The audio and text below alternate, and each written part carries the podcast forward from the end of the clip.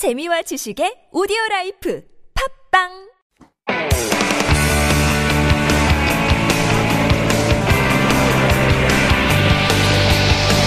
From the latest headlines to conversations about the trends and shifts that shape society at large, explore what makes living in Korea interesting with Life Abroad on TBS EFM.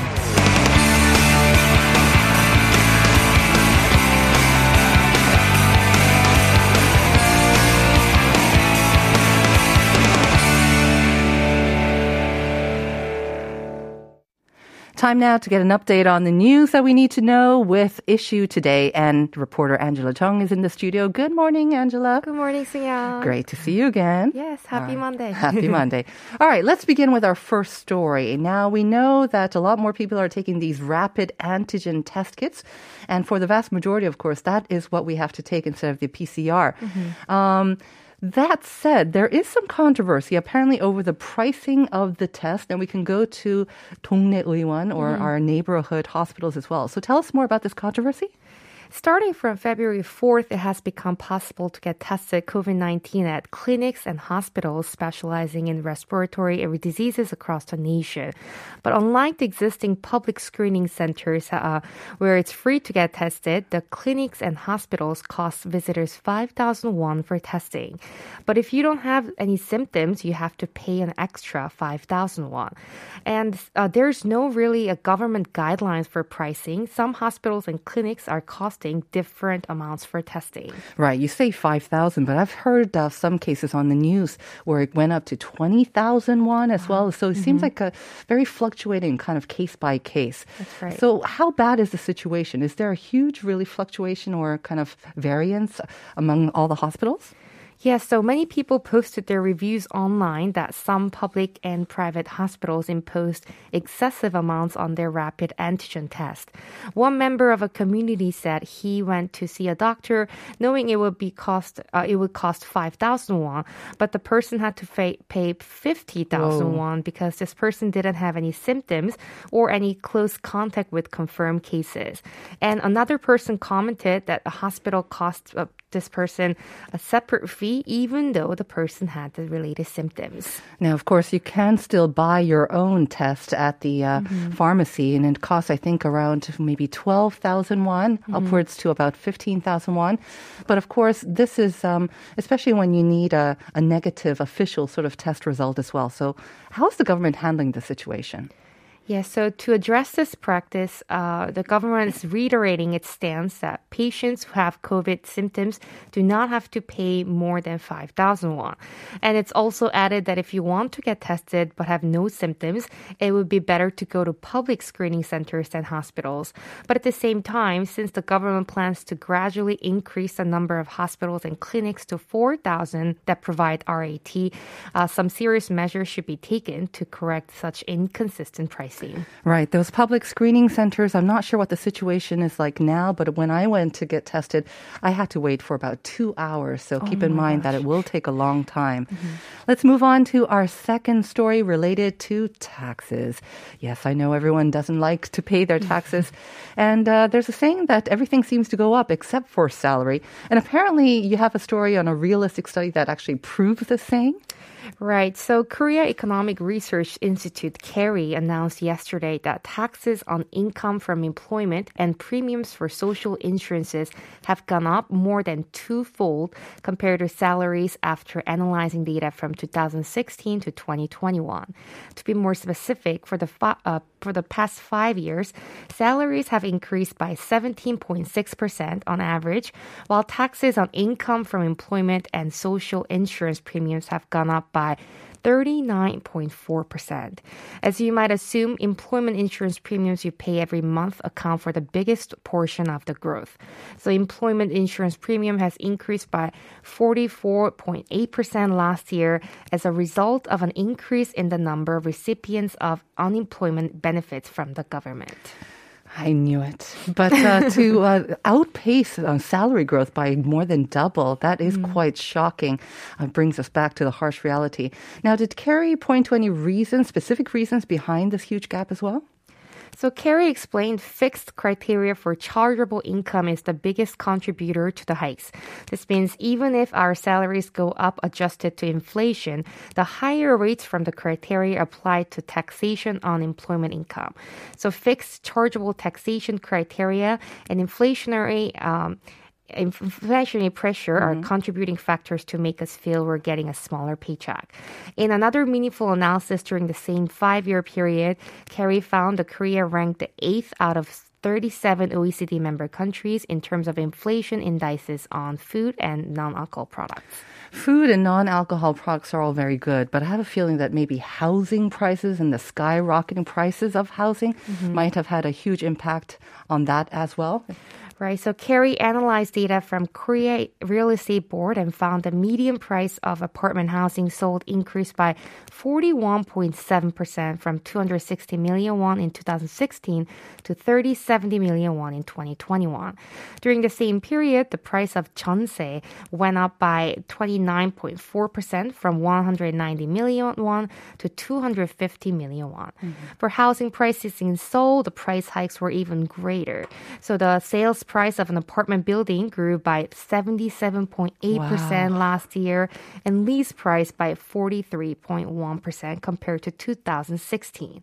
A lot of our listeners are probably interested in this result, how much time it takes to buy a house for a typical Korean worker. So in 2016, it took 11.8 years to buy one, but last year it jumped by 9.2 years to 21 years to buy a house. KERI suggested the government should introduce an indexation system for income tax, so chargeable income criteria could be adjusted automatically. Right. Again, it brings to reality. I mean, I think when we look at the wages or the median wage, we think, wow, it's really gone up compared to like 10 or 20 years ago. But when you think of everything else has gone up even more so, it kind of brings you down to reality. And on a related note, hopefully good news for young job seekers, because now is the season for that. Another, I think it's kind of a unique Korean thing, the regular sort of hiring season of major conglomerates, right? Right. It seems competition to draw talented people is getting fiercer as major companies in Korea are about to begin their recruiting process this month. The competition is particularly heated among semiconductor companies and battery manufacturers, which are two biggest sectors where Korea is leading the way globally. So Korea's top 5 conglomerates led by Samsung, SK, LG, and Hyundai are all starting their hiring process around the same time, and 4 companies except for Samsung have run on-demand recruiting process. Right. So like I said, about 10 years ago, I think it was more common for all these major conglomerates to have this kind of regular recruiting where they would recruit masses of people at one time out of college. But now this on-demand seems to be more popular. Yes, according to industry sources, Samsung Electronics and other major affiliates of Samsung Group plan to start their official recruiting process for new employees in mid-March. And Samsung announced in August last year that the group will hire 40,000 employees for the next 3 years, and about 10,000 of them will be hired to work in state-of-the-art industries. So systems, semiconductor, and bio industries, future growth engines, will be recruiting employees in larger numbers. And at the same time, attention is being paid to whether major companies like this will keep their word, especially after they promised the government that will expand youth recruitment going forward. All right. Maybe some extra information for our listeners who might be actually looking for a job? Sure. So SK Hynix is also hiring a new and experienced employees this month. SK Hynix has hired about 1,000 employees a year after shifting to on-demand recruiting. Hynix plans to hire more people considering business conditions for semiconductor industry and capital investment. Hynix announced it will hire more people for this year as part of its effort to secure future growth engines. And as Samsung Electronics and SK Hynix, the two biggest global semiconductor market leaders, will start their recruiting around the same time, the competition is expected to get intense. All right. Well, the best of luck of all of our listeners who might be looking for a job. And thank you very much for those updates, Angela. We'll see you again on Friday. See you on Friday.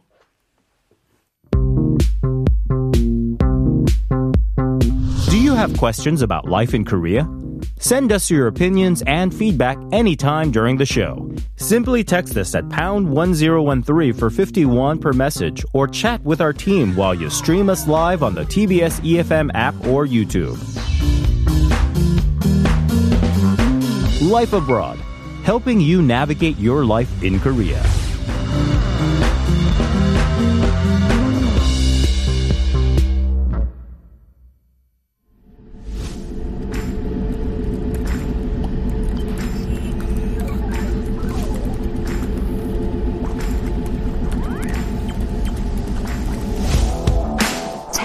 Highly informed. Digital generation. Honest. Fearless. Diversity.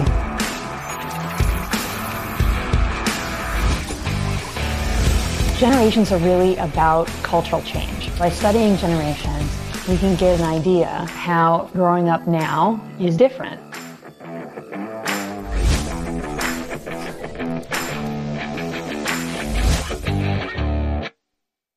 If they BS, we swipe on. I still don't understand that last quote. If they BS, we swipe on? I believe it's S. BS. Uh-huh. If they lie to us, uh-huh. But I don't exactly know. I need the context. Okay, yes. Because I feel like we swipe on feels like, is he on a dating app? Mm-hmm. Someone lied to me, so I swipe? Okay. I don't know. All right. Maybe we will find out one of these days. But let's move on now, shall we? Hello, Alex, and good to see you again. Good morning. Good morning. Happy Lunar New Year. Indeed to you too. All right. We're going to be talking about the me-economy. Kind of, I guess, along the same lines. I think we were talking about like Sohwakhaeng, one of the first episodes of MZ Lab. So it's kind of, I have a feeling that it's kind of along the same lines. Maybe it's about, you know, indulging in yourself or kind of pampering yourself. In a way, we do seem to find a theme of finding that happiness that is tailored to you. Mm-hmm.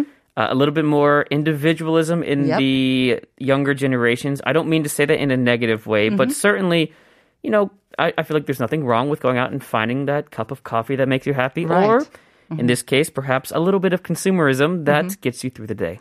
Absolutely. I mean, everyone loves a little bit of retail therapy and all that, especially in these very sort of depressing and difficult times. But I almost feel that there's an underlying sort of actually a pessimism behind that, and we'll get into that in a bit. But first, let me remind our listeners about the first question of the day, because it's related to the topic of me-economy. So me-economy is a mashup of me and economy, but we're asking you for another word, and it's made up of mashup of three Korean words, so na, 심리, and 가성비. And it basically means the same thing as me-economy. So 첫 번째 질문인데요. 나, 심리, 그리고 가성비를 합쳐서 미코노미하고 비슷한 뜻의 또 다른 신조어가 있는데 그게 무엇인지 샵 1013으로 보내주시면 됩니다. Alright, so let's begin then, right? Meconomy, I have heard this before. Is it usually just for the younger generation or? Generally speaking, it is used to talk about marketing towards the younger generation. Mm-hmm. It's a way of saying, well, that the younger generations, the millennials, Gen Z, we are looking out for ourselves, and we often, to be fair, we're not married. We're getting married later. We don't have a family. So when we shop, we do shop for ourselves. So it's kind of, it's a marketing term that when you hear it the first time, you wonder if it sounds a little bit condescending. And certainly that's something that we will discuss today. But yeah, it's talking about consumerism that is focused on making thyself happy. Right. And of course, there's the other word that we are asking as the question of the day.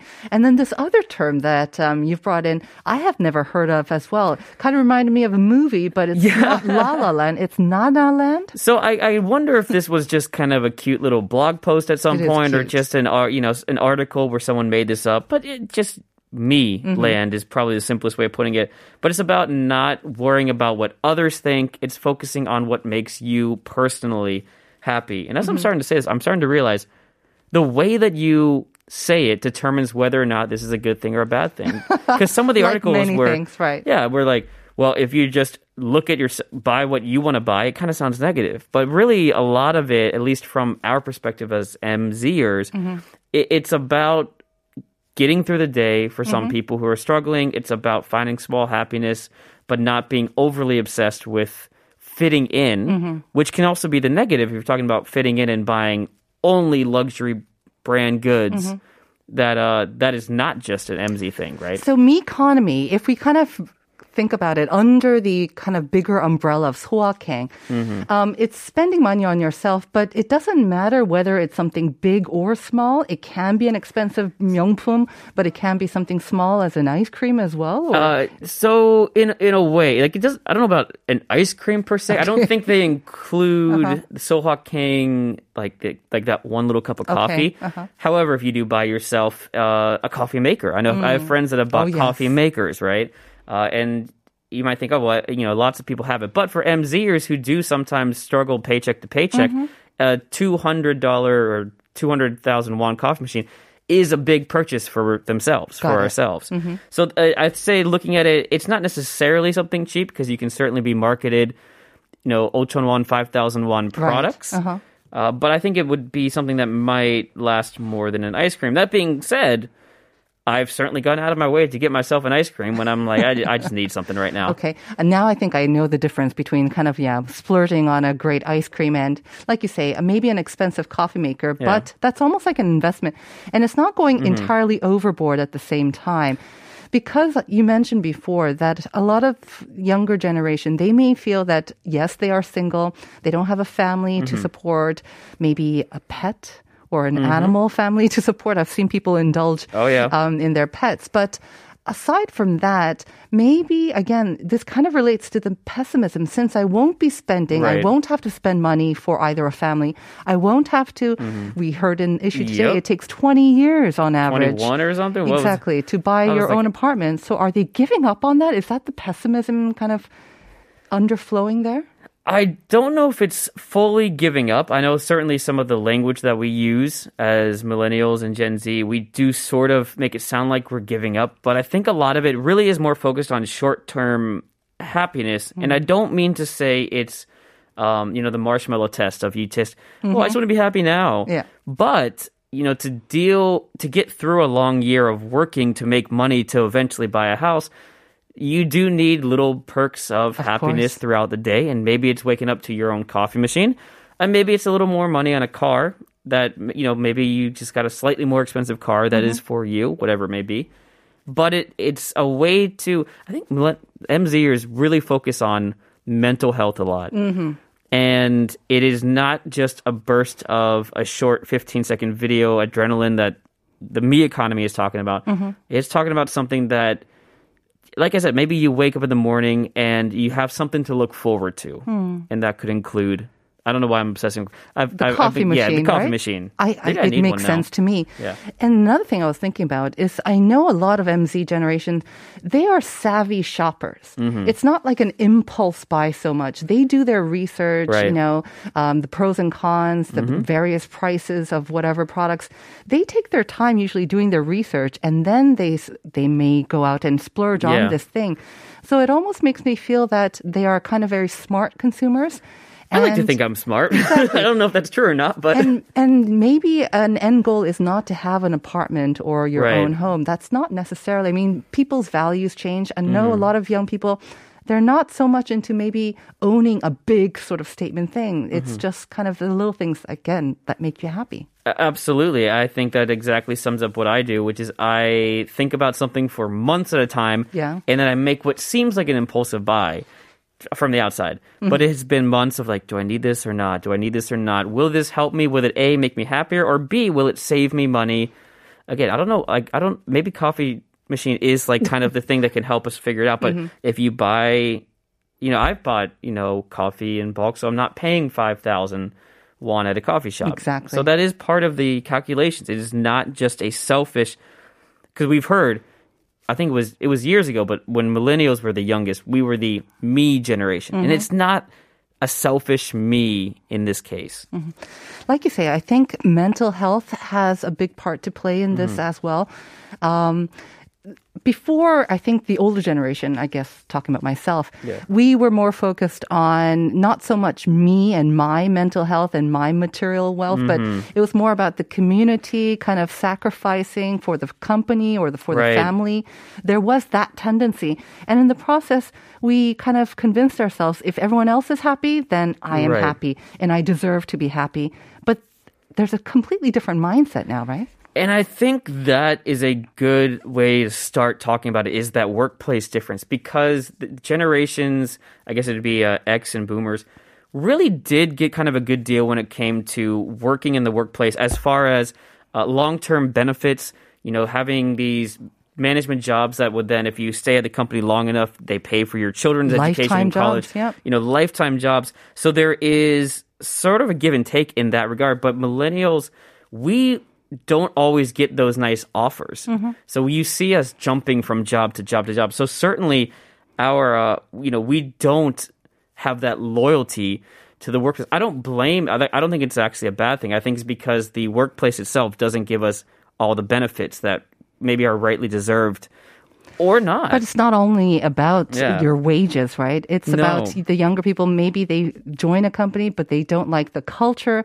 They find that the values or how they are maybe valued, or maybe how they are treated. Again, there are multiple reasons, but not necessarily the same values that kept us older people tied to a job for years and years. No, and we're certainly not willing, we're not willing to sacrifice for the company. So maybe we are willing to, some of the things that are included in this category, you know, maybe we leave work early and we're going to spend money on ourselves because we go out and we do get a nice dinner with our friends, even though it's a little bit just slightly out of our budget, whereas perhaps older generations would be, well, no, it's a 회식. We got to go. We can't give ourselves that little bonus. We got to work through this one. Right. Our listener saying, Kwon Hyuk-jun saying, just a little ice cream for you can also be Sohwakhaeng. It's a nice thing. And exactly. And so that's, I think, why I kind of got confused between Sohwakhaeng and Mi Economy. And I kind of thought that Sohwakhaeng would be kind of the larger umbrella and the Mi Economy would be part of that. Or maybe I got it the other way around. Certainly a Venn diagram here. So it's hard to say, like, it's not one, not the other. And ice cream, so Mi Economy, we talked about it very quickly about it being a marketing thing. And so, yes, the targeted marketing that we have as MZers on the apps that we use can be for an ice cream, but they're often what makes it a Mi Economy is nowadays, because of the amount of technology that's out there, it's very, very targeted to the individual, not to the group. And so, yeah, I might be getting ice cream targeted ads on my We're phones. Talking about algorithms, right? We're talking about algorithms now. If you spend more than like 3 seconds looking at something, you're going to get lots of ads related to that for the next year. Yeah, and so that does feed into the Mi Economy as well. 3016 saying, 저도 좋아하는 스포츠를 관람하기 위해 좋은 자리를 가격 안 보고 예매했어요. 더 실감 나고 돈도 아깝지 않더라고요. I hear a lot of people doing this, whether it's like a musical or sports or whatever cultural thing. They don't find it 아까워, or they don't, they don't have any qualms about that. And that's a good thing. An appreciation for the arts is something that we may have given up on in the past, but is coming back as a way to spend money and give back to ourselves. All right. So the Mi Economy, the Nana Land, or the third one that we're asking you as the question of the day, that's the topic for MZ Lab. And thank you, Alex, for breaking it down for us. Thank you for letting me come on. All right. We'll see you next week, and we'll be back with part 2 right after this.